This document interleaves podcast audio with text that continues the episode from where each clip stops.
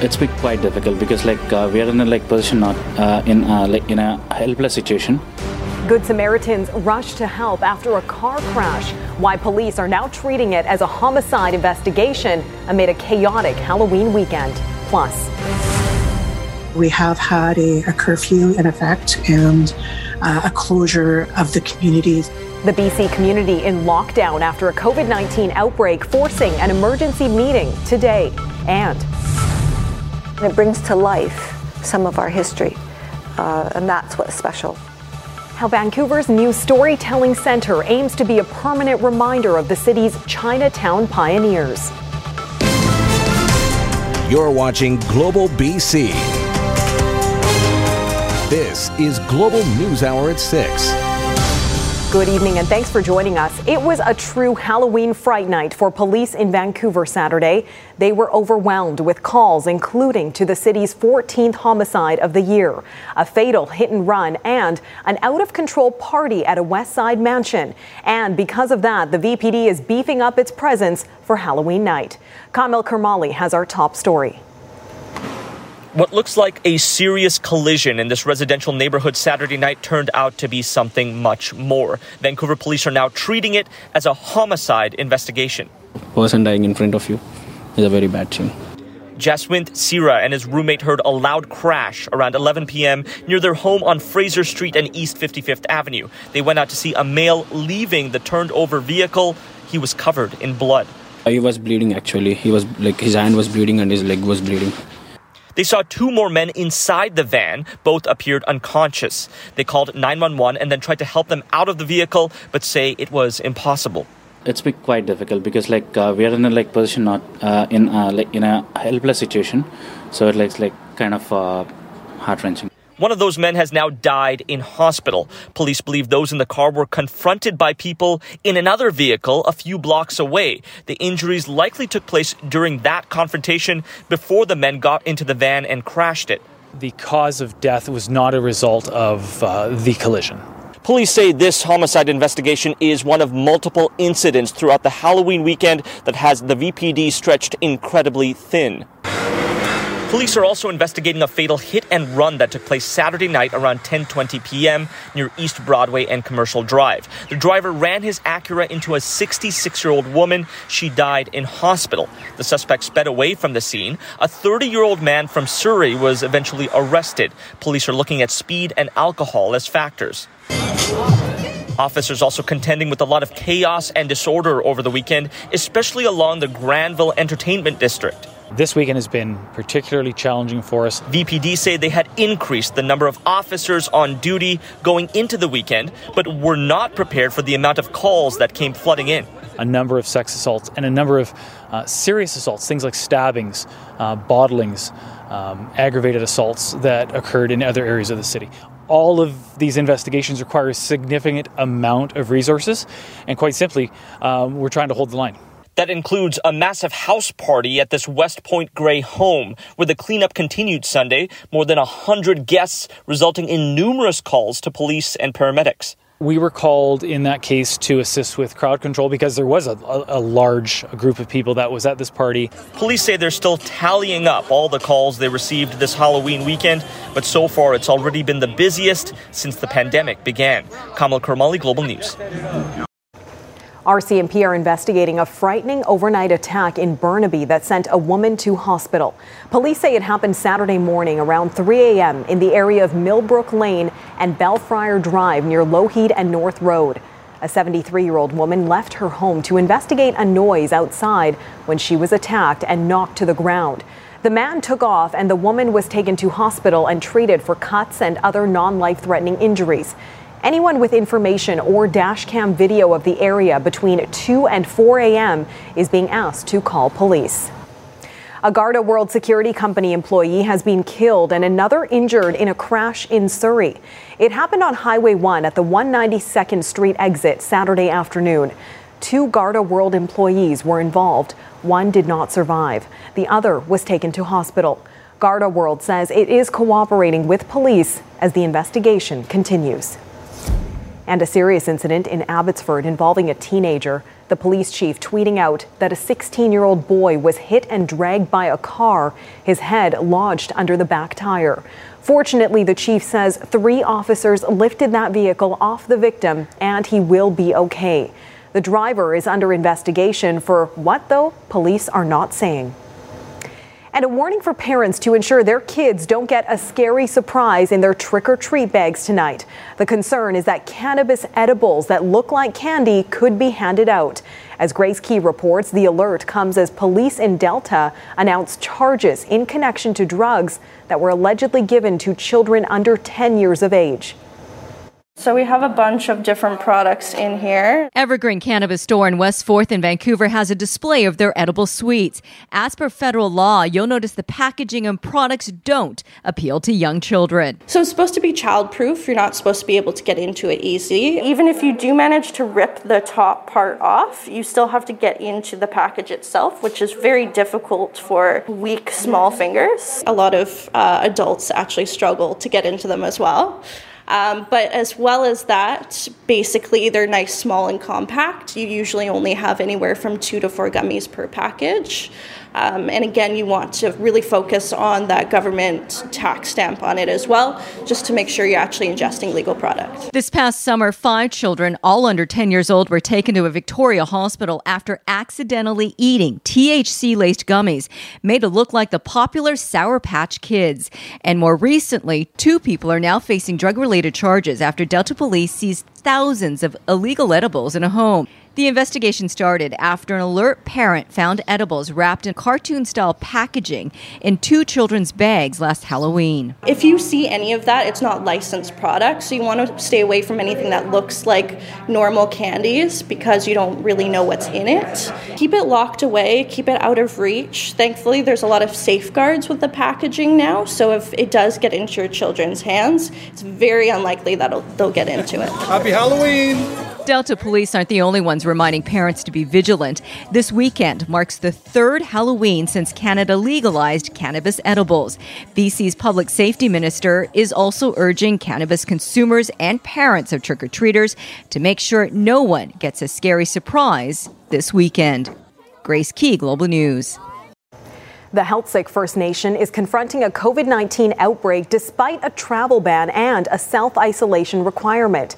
The Heiltsuk territory is centered in Bella Bella on the central coast. There are currently nine cases in the town and one on nearby Denny Island. That's out of a population of a little more than 1,200 people.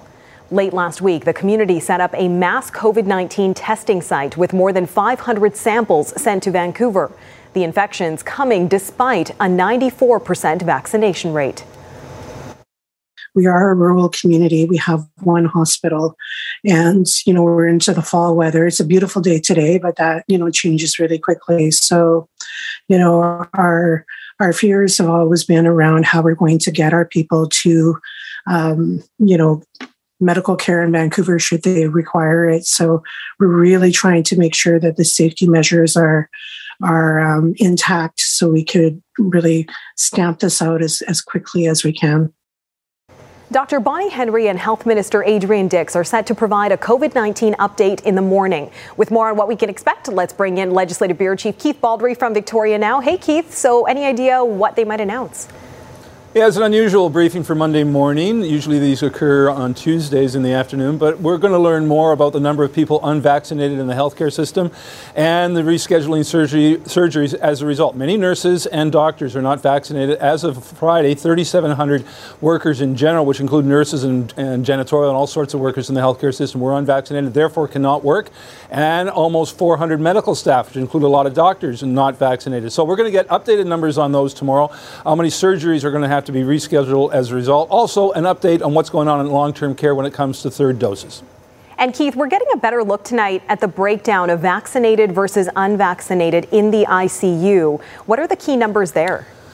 Yeah, so I was going to show this on Friday night. These are Friday night stats. And again, the, the pattern has not changed for weeks. If you're unvaccinated, you are going to pay a very heavy price. So 156 people in ICUs across BC, 84%, 131 of them not va- vaccinated. So again, those people are on ventilators. They're seriously ill, and that's where a number of our deaths are occurring. We've been averaging se- six to seven people dying a day of COVID 19, generally older people, but some people are in their 30s, uh, more than a dozen in the last last month and a half or so, and many of them are unvaccinated people in the ICUs. When it comes to uh, younger people I was mentioning, 38 people under the age of 50 not vaccinated right now. Uh, again, that number will be updated tomorrow, but not at the briefing tomorrow morning. Those numbers will be coming out in the afternoon. All right, Keith, I want to ask you specifically about the health of one individual. The thoughts of British Columbians have been on Premier John mm-hmm. Horgan, who is recovering at home tonight after his biopsy surgery on Friday. Any update on how he's doing? Yeah, I've been texting him and talking to his staff. He's resting comfortably at home in Langford here, just outside Victoria. Uh, if you recall, on Friday night, he texted me he was ordering orange jello for dinner because mm. with a throat, he couldn't take anything more than that other than liquids. He texted me on Saturday praising the help he got, the support he's getting around uh, the province and general public, but reporting it was red jello, not orange jello. well, glad to hear his sense of humor is still very much intact. There. Our thoughts, of course, continue to be with him. And if he's watching right now, maybe this will bring him a smile. We have yeah. to show this. A young Dr. Bonnie Henry impersonator oh. who apparently follows the COVID 19 health updates very closely. Take a look. Oh, Keith Baldry, had a question about trick or treating? Okay. Remember our safety precautions. Let's wash our hands and use hand sanitizer. Let's keep it outside in small groups and wear your mask. Parents, let's keep our distance from the unvaccinated children. Let's use chutes and tongs to deliver the goodies. Remember to be kind, be calm, be safe. Keith Baldry, do you have a follow up that is not like your other question? She's running a tight ship on the so, Q&A there. Yeah, she's obviously been watching the briefings. Her name is Claire Polhouse. Uh, she's nine years old. She goes to Surrey Central Elementary in Cloverdale. I've been called out by her, and I think if she's in any uh, costume uh, contest, I think she's a clear winner. Good for her. She might have a future in acting as well. All right. Thanks for that, Keith. Happy Halloween to you. You too. Well, the North Shore's e bike fleet may need a recharge after recent thefts. Global News has learned that up to 20 batteries have been stolen from Lime e bikes in North Vancouver. The bike share company says battery theft has recently become an issue and it's working with local authorities to prevent future loss and bring the perpetrators to justice. The city of North Vancouver is leading a two year pilot on the e bike share system. This past summer, the districts of North and West Vancouver joined the project. A young couple did the right thing outside of a Surrey SkyTrain station recently, jumping in to help save a man's life. But while they were doing that, just a few meters away, they were getting ticketed. As Paul Johnson tells us, though, there's been a happy ending to the story. We were parked right here, and I want to say the whole incident was happening just over there. What a day it was for Kalen Borden and his partner Haley going to pick up some friends at the Surrey Central SkyTrain station Friday when they noticed a man down and clearly in distress. When I got to him, something was clearly wrong. He was laying down beside his bike. He was turning blue in the face. He was turning cold. Haley called 911 and Kalen sprung into action with everything he knows about resuscitation. For the next 15 to 20 minutes, we gave him several naloxone injections. We performed CPR on him with the help of a few helpful passersby. And it worked. Minutes later, he was up and talking to the paramedics now on scene. Kalen and Haley then resumed their day. But when we returned to our car, we had a parking ticket situated in our car for the incident happening less than 30 feet away. Hardly the recognition one expects from a Good Samaritan Act. While Kalen gets it that the ticket writer may have been unaware of what was going on, it still stung. Sharing his disappointment on social media, he had many sympathizers. There was a little bit of frustration there. I'm not gonna lie. Um, it was kind of funny. it was, but it was, it was, it was a bit funny at the same time. You know, we were just trying to do a do our good deed for the day and we come back to a ticket. Well, cities and private parking lots are notoriously obstinate when contacted about emergencies and extenuating circumstances. Global News reached out to Diamond Parking Sunday. They agreed with Kalen and said ticket dismissed. Though Kalen wouldn't think about doing it any differently if it happened again. I'd take the ticket any day. I, I would like. I Yeah. would. I'd rather take the ticket than lose someone. Paul Johnson, Global News. After the break, residents react to racist graffiti. And it's very upsetting for us in this neighborhood to have swastikas painted on. The Kelowna restaurant targeted and what police are saying about it. Plus, There's a story in every one of them, you know, they're collecting. how the new Chinatown Storytelling Center is showcasing resilience against racism. Residents in the Glenmore neighborhood of Kelowna are shaken up after racist graffiti was spray painted on a Korean restaurant early Saturday. Yasmin Gandham has the story. It's really upsetting. to- People in the community showing their support for Bonga Korean cuisine in Kelowna's Glenmore neighborhood. Racist imagery of a swastika and the words No China spray painted across the outside windows have people incredibly hurt. My wife is of Chinese descent. Ethan's cousin's family has relatives, you know, from Vietnam, who all of whom have been in this country for generations, as long as our quote unquote white family has been. And it's just, we come here, this is our neighborhood, we live just up the road. Uh, we come here all the time to eat. Uh, and it's very upsetting for us in this neighborhood to have swastikas painted on, uh, on and racial slurs painted on restaurants. Police are currently looking into the racially motivated graffiti and have determined it happened around 5:30 in the morning on Saturday by a man wearing a mask and dark clothing. RCMP releasing a statement saying the imagery and words spray painted in this incident are racist. Hate crimes and hate motivated criminal activity have no place in our community, and our officers are working diligently to identify this suspect. Kelowna Mayor Colin Basran also releasing a statement saying this vile act offers us an opportunity for us to all stand together and show that one small minded person with a container of spray paint does not represent our community.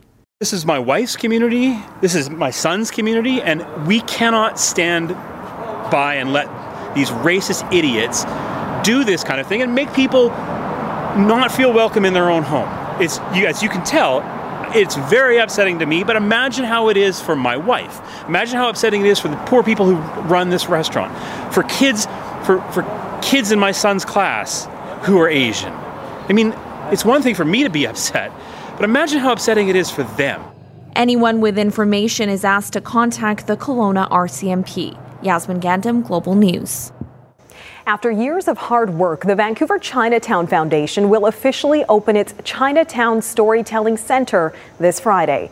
It's the first permanent cultural space of its kind in Canada and will feature more than 150 stories of early Chinese immigrants whose resilience against racism helped shape Chinatown. Kristen Robinson has a preview. Don't know how many thousands of those the Chinese put in. From Canadian Pacific Railway spikes to a more than century old mahjong set. When we were growing up, we see my uh, parents or uncles uh, will be sitting there playing mahjong every night. Dr. Wallace Chung seeing his history of struggle and hope brought to life at the Chinatown Storytelling Center. It brings back old memories. Inspired by a poster of a CPR steamship in his father's tailor shop in Victoria, he started collecting newspaper clippings as a child. After of course, my uh, parents and uh, uncles have read the paper, but occasionally I couldn't wait. I would cut it out anyway, and I, and I got heck for it many times, but, but it was worth it. Chung, who became the first Chinese Canadian surgeon appointed to UBC Hospital and VGH, continued amassing artifacts. In 1999, he and his late wife Madeline, BC's first female obstetrician gynecologist, donated his more than 25,000 item collection to UBC. It's considered a national treasure. There's a story in every one of them. Francis Lim remembers an era when merchant Yip Sang had three wives and 23 children. So they all lived in one building, but let's say floor number one went to, you know, the best with the first wife and the second, third, the men would laugh. So, oh, I like a nice Chinese girl like you to marry. I says, you can forget it, one wife only. After serving in the Second World War, her brother, Bing Wong, became Vancouver's first Chinese accountant, starting in his basement and later moving to a storefront on Pender Street. It was amazing because he doesn't speak Chinese, but I do. Uh, I'm fluent in Chinese and English. Lim, who learned Cantonese as a child, says Wong's Chinese speaking staff ended up interpreting for him. I was the youngest, so I was I used to be very resentful. I would like to play with my friends after school. So as soon as school was over, I ran home, had a quick snack, and came down for two hours of going to Chinese school, reading, writing, and speaking. As a veteran, Wong helped found the Chinese Canadian Military Museum. Very few people know what we have done. And now we are telling our story before it's too late. I mean, when you look at the picture, it's really quite scary, eh? By the 1960s, parts of Strathcona were being demolished, but Shirley Chan's mother put up a fight. She was um, passionate, um, fiery, and uh, really believed in fighting injustice. Mary Lee Chan and her daughter helped rally the neighborhood against a planned freeway through Chinatown that would have connected the Georgia Viaduct to Highway 1. It was terrifying, the fight initially. They organized protests and held community meetings over tea at their home. The Strathcona Property Owners and Tenants Association was formed, and the feds listened. We were invited as a community to sit down at the table with three levels of government to negotiate an agreement. That was unheard of. These plates served the grassroots win in the freeway fight. It reminds people that there is a history and how this community could be very different. This would be a big black hole in many ways. With the uh, passage of time, you see how fortunate we are to be finally ex- accepted. So let us look at the past as something that's unfortunate, but we can forgive. Kristen Robinson, Global News. Incredible. Looking forward to checking it out myself. Coming up, if you missed it, we'll look at a view of the Northern Lights last night. Plus, the airline staff told us uh, our bags went in. They're like, oh, your flight just got canceled. Why American Airlines canceled hundreds of flights this weekend and the group from the lower mainland caught up in the chaos. Also ahead. How many people are injured after a brutal attack on a crowded train in Tokyo? We were looking uh, pretty good on the Ironworkers Memorial Bridge when we got up here. It wasn't. It was backed uh, all the way up to Lonsdale and moving pretty slow, but now we are moving top speed across the bridge deck, and only good news here. Need winter tires and no time for appointments? Drop by Mr. Lube, drop by Mr. Lube and enjoy stay in your car tire service on your schedule. No appointment needed. Mr. Lube is ready when you are. From a global traffic helicopter, I'm Jackson McNulty.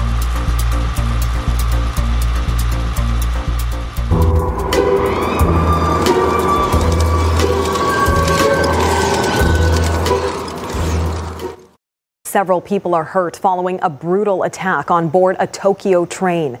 One man is in critical condition and 17 others are injured after being hit by an acid and a knife attack. The incident took place as many people were headed to the city for Halloween gatherings. The attack caused havoc on board the train with people jumping out of windows to safety. The 24 year old suspect, dressed in a Batman Joker costume, was taken into custody. Climate change was front and center at the G20 summit today, with Prince Charles giving a bleak warning to world leaders. It is also impossible not to hear the despairing voices of young people who see you, ladies and gentlemen, as the stewards of the planet. The 72 year old setting out his arguments ahead of the climate summit in Glasgow. He described COP26 as the last chance saloon and that it is now time to translate words into action. He also said the future of humanity and nature is at stake and emphasized the need for urgent action. One of the world's largest airlines is facing massive delays this weekend due to weather and staffing shortages. American Airlines canceling more than a thousand flights, leading to long lines at airports right across the country, particularly at the airline's global hub in Dallas. The airline says the cancellations were partly caused by severe weather that hit North Texas this week. Staffing issues are also playing a role with mandatory vaccination rules now in place for employees. Uh, our bags went in. They're like, "Oh, your flight just got canceled," and uh, we said, "Well, what, what's going on? Is it weather?" And they said, "Well, it's uh, some pilots and staff aren't showing up because of the vaccination requirements." And uh, the staff are actually the staff were there that were there were actually pretty upset because they're on the front lines and they have to deal with the repercussions of uh, their colleagues not showing up. Aujla is among a group of lower mainland residents who got caught up in the chaos. They are commending the work of staff and pilots who did show up to work. The airline says most affected customers are being rebooked the same day. Well, if you weren't able to catch a glimpse of the northern lights from where you are, check out the spectacle in the sky in Iceland. A magnetic storm brought about a breathtaking show as the aurora borealis created a fitting eerie green glow over the Halloween weekend. The storm is a result of a solar flare and the ejection of plasma and magnetic field from the sun. The northern lights could be seen across some parts of Canada, Alaska, and a portion of the northern U.S. Coming up next, another benefit of easing COVID rules. BC charities like Canuck Place hosting fundraisers once again. A look at the impact of the Gift of Time Gala ahead. You're watching Global News Hour at 6. And for the second year in a row, we are bringing you Midge's Halloween Costume Countdown. It's an annual tradition for our former Global BC producer, Olivia Mowat, who now lives in Prince Rupert. Hi, Olivia. Midge debuting this season's haunting series as the log lady from Twin Peaks. Next up, the Rottweiler crosses macabre take on a culinary legend, Ghoulia Child. Oh, amazing. Followed by a look inspired by dancer, singer, and YouTube star JoJo Siwa. Oh, one of my favorites right there. And a samba dance as the Brazilian bombshell Carmen Miranda. And on the eve of the big night, Midge reappeared in the 23rd century as Leeloo from The Fifth Element. And finally, hello possums. Gigastar Dame Edna Everage wishing all her fans a happy Halloween.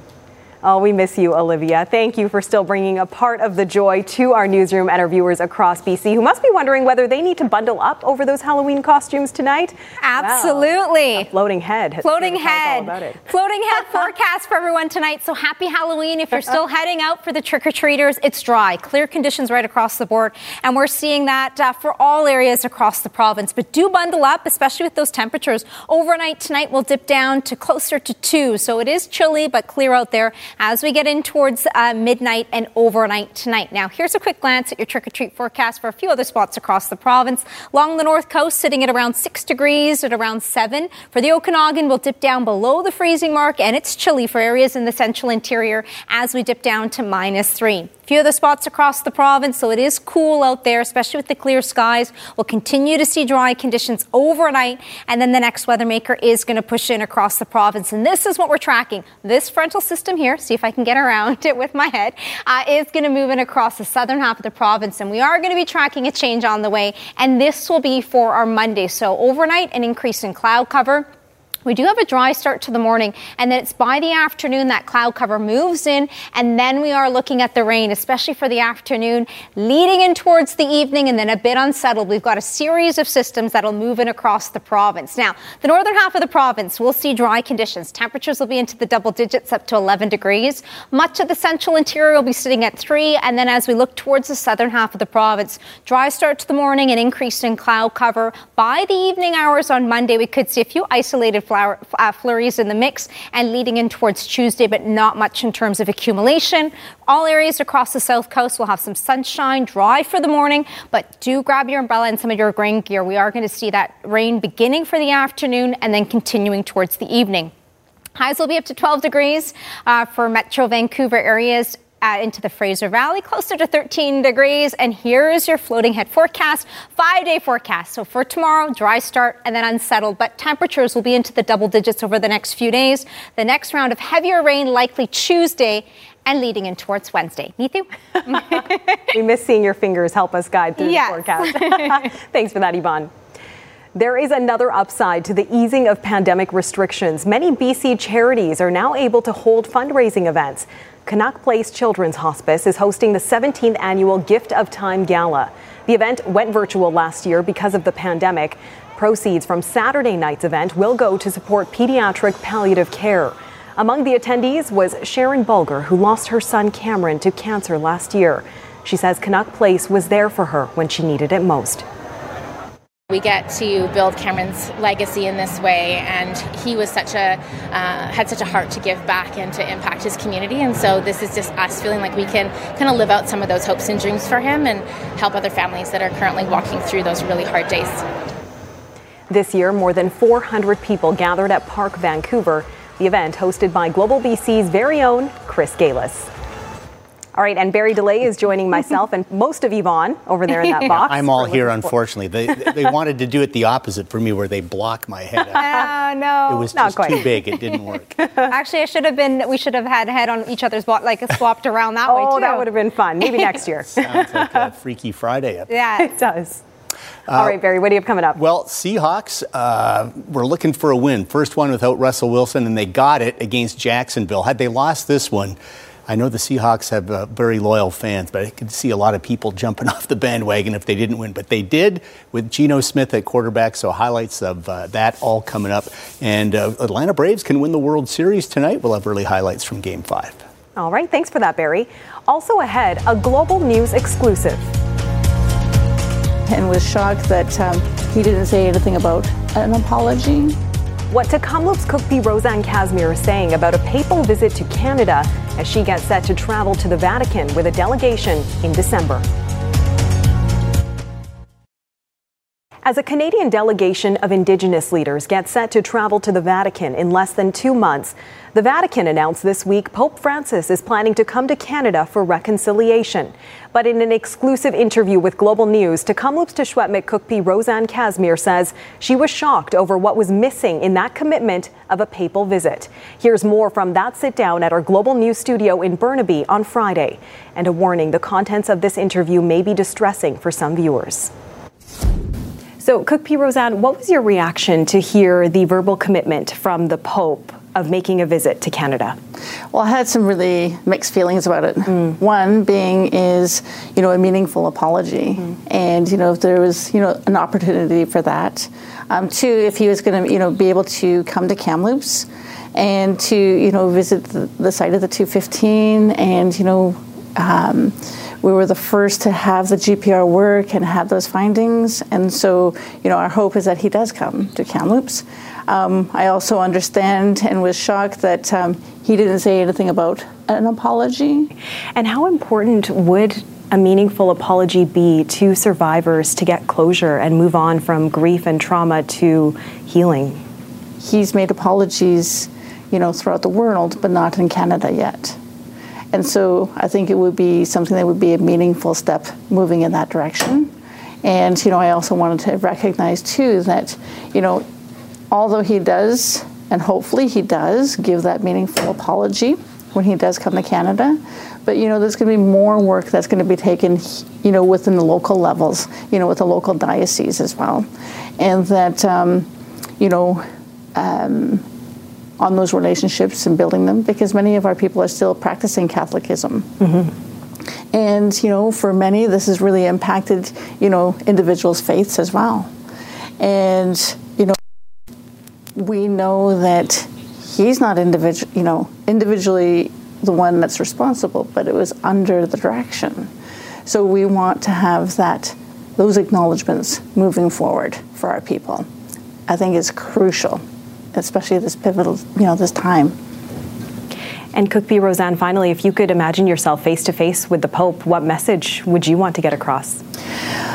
The message I want to get across, if I have that opportunity, um, I would want to, you know, share with him the, the painful traumas that it has impacted our people, mm-hmm. the importance of receiving the documents, you know, to be able to, you know, provide some closure for our families and to, you know, give them the support that they need as we go through this year journey.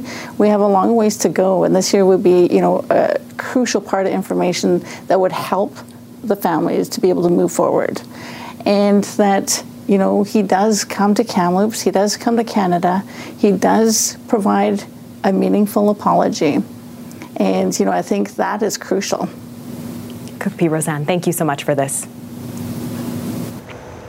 We know these stories are distressing for some of our viewers. If you or someone you know needs support, you can call the number on your screen 1 866 925 4419. The crisis line operates 24 7. All right, and still ahead, taking Halloween to the water. The first ever Halloween witch paddle taking place this weekend. We'll tell you what it's all about next. Don't miss Cornucopia, Whistler's fall celebration of food and drink happening in November. Let your taste buds indulge at signature events featuring winery dinners, culinary demos, and more. WhistlerCornucopia.com for details. This December, head to Surrey for an enchanting holiday lights extravaganza for all ages. Blue Magica is an outdoor-indoor global holiday experience where you can follow a one-kilometer light walk with magical interactive displays, animation, and photo opportunities. For Our BC, I'm Michael Newman. If you wanna know, it's on the hub. If you wanna show, it's on the hub. If you wanna go, it's on The Global BC Community Hub. Navigate your now. All right, Barry's back with a full look at sports and unfortunately an injury to tell you about. Uh, well, we're going to talk a bit about the injury, but it didn't affect the uh, Seahawks today. I think you're talking about Russell Wilson here. His injured finger is healing. He should be back in a few weeks. But until then, Geno Smith is at the helm. And so far, well, it's been a disaster. Seahawks haven't won since Wilson went down, and their playoff hopes are fading. But today, a great opportunity to snap their three game losing streak against the sad sack Jacksonville Jaguars. Geno Smith 0 2 as a starter, but should be able to have more success against the one and five Jags. And first quarter, Geno. This is more like it. He's got a good arm. Nice rainbow throw here to Tyler Lockett down to the goal line. Originally called a touchdown, but they said down at the one. Seahawks had trouble getting in the end zone, but on fourth and goal, Geno doing his Tom Brady impression dives over the top. Ball breaks the plane. It's a touchdown.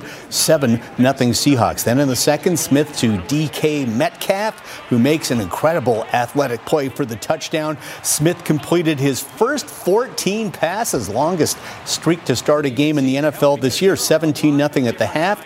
Third quarter, how confident is Geno? A little razzle dazzle here as he finds Tyler Lockett.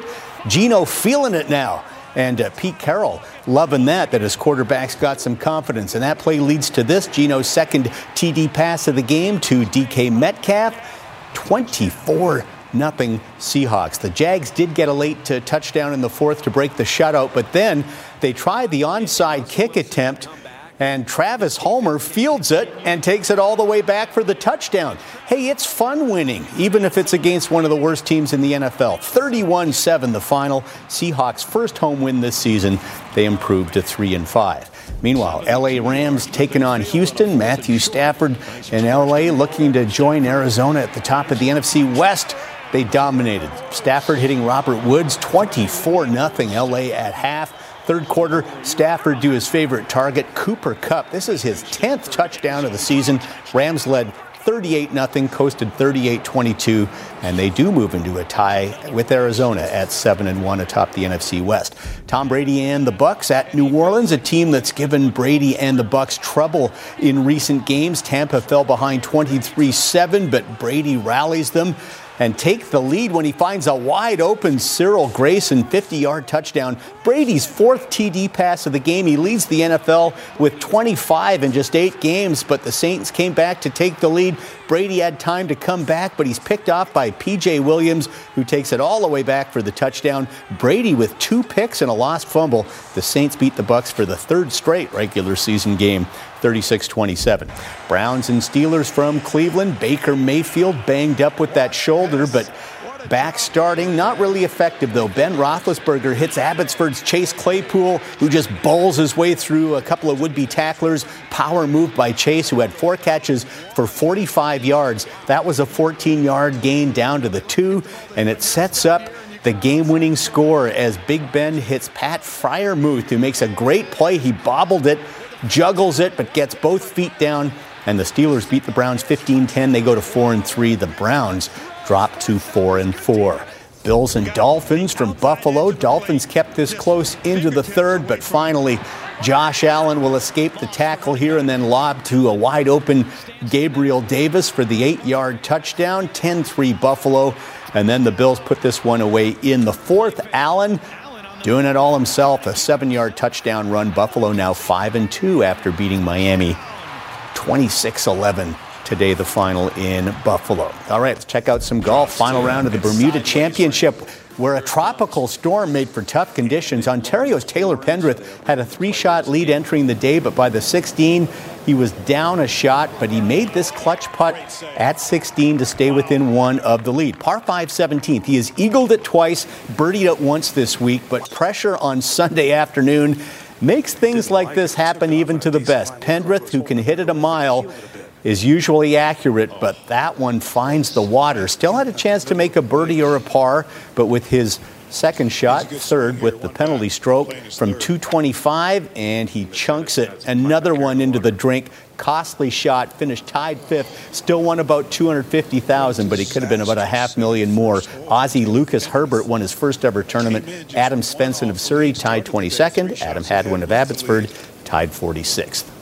Well, a week ago, the Canucks were feeling pretty good about themselves after going 3 2 and 1 on their six game road trip, but it's been a nightmare start to their seven game homestand. Three straight, one goal losses, just four goals scored. Next up, the Rangers on Tuesday at Rogers. Last night, the Canucks fell to the Oilers 2 1, another game where they defended well but couldn't finish numerous chances. You know, in order to win hockey games, you've got to score goals, and um, you know, I think we've been doing really good things defensively and, and, playing well that way. But at the end of the day, you know, we have to start putting the puck on the net, bearing down, and burying our chances. Yeah, I mean, it sucks. Sucks losing. Everyone knows that. I don't like losing. Our team doesn't like losing. But I thought we uh, probably took a step in the right direction for, for some of our guys tonight. NHL today, Canadiens and Ducks from Anaheim, Montreal off to a miserable start. Brendan Gallagher out six weeks with a fractured thumb earlier this week. They do get a big goal from Jake Evans on a rebound late second to tie it up 2 2. But in the third, Troy Terry is sent in all alone. A great play by Ryan Getzlaf to spring him, and Terry makes a great move. And with that point, Getzlaf passes Teemu Selanne to become the Ducks' all-time leading scorer, 989 points. Great pass by Getzlaf, 4-2 the final. Habs now 2 and 8 on the season. Game 5 of the World Series from Atlanta, Braves with a chance to clinch their first title since 1995, and this will help. Bases loaded, bottom of the first for Adam Duvall, and he unloads them. It's a grand slam. Braves get the early jump, but the Astros are getting closer. It's 5 4 Atlanta in the fourth. The University of Northern BC decided to make a change to their sports logo this year. It's an historic design from Indigenous artist Trevor Angus. The story from Jay Janower. I draw a lot, I do different things. Things come to me quite naturally with a pencil and paper. It's been like that for Trevor Angus since he was first introduced to Indigenous art as a youngster in his hometown of Hazelton. Trevor's fourth grade teacher put a pencil in his hand, and he's been drawing and creating pretty much ever since. But it's his latest work of art that's drawing rave reviews a reimagining of the University of Northern British Columbia's Timberwolves logo from the viewpoint of a Gitxsan artist whose work is respected around the world, a logo that transcends sport and the UNBC athletic teams wearing it. To be a Timberwolf is to be greater than oneself. A flame in a bonfire, a drop. The way I saw it was um, I thought it was a really good way to respect the territory that the university sits on, right? It's the University of Northern British Columbia, and that's where I'm from. And I was also a student there, so it was such a good fit. Every work of art has a story and deeper meaning to it than initially first meets the eye. Trevor's Timberwolves masterpiece marks the first time a Canadian university or college logo has been designed exclusively by an Indigenous artist. I think it symbolizes um, the relationship between the Aboriginal people and the university, which is a really big relationship for sure. And I also, um, I also had to bring up the fact that my dad and his, um, his uh, clan that he belongs to is the Wolf clan back home, right? So we have a lot of the what we call Lax Gibuu people that are the Wolf clan. They're very loud and proud. So I always thought that it was such a good fit to begin with. And then I also had the um, the thought that wolves wolves are are a pack animal, right? They work as a team to do what needs to be done, and I always thought that was such a good fit for the university logo. The power of sport is something that you know that I don't think that you can actually put a price tag on, and just the voice that we're being able to to share this this story with, you know the the reserves around here and across the north. We've got campuses in Terrace and in Fort St. John, and just that connection now, that connecting point. That Trevor did a fantastic job with that logo as a UNBC student, as a Gitxsan artist, and now there's all these little touch points that people can kind of go. I'm a part of this too. A lot of meaning to the logo on the front for all that uh, students, so good for them. Absolutely. So much that goes into it. Thanks so mm-hmm. much for that, Barry. And we'll be right back with a look at the first ever Halloween witch paddleboard event in Nanaimo. Stay with us. Tonight, Nanaimo was the scene of the first ever Halloween witch paddle. The Vancouver Island University Students Union welcoming all witches and warlocks to the event at Westwood Lake. Water witches donned costumes and life jackets, then tried to set sail on a stand up paddleboard or in a kayak. Well, let's see if we can get on our board. I identify with the witches of days gone by, or maybe modern day witches and the herbs and the magicalness of approaching life from the, the wonderful witch side. All my witchy friends invited me. With COVID and everyone being stuck inside, uh, being the outdoor event, I think people are just looking forward to this. And, and that's why people are out here. And people came out because they're missing this. It's nice to see people again without masks. yeah. Have you ever seen this many witches before? No. Three, two, one. Everyone smile and say witches. Quite the turnout. It looks like a beautiful day for it. Yeah, and it's going to remain dry through the remainder of this evening and then it heads up some rain by tomorrow afternoon. Okay, good to know. Thanks again for the floating head forecast, Yvonne. Stay Thanks- safe, everyone. Thanks so much for joining us. Jordan will be here at 11.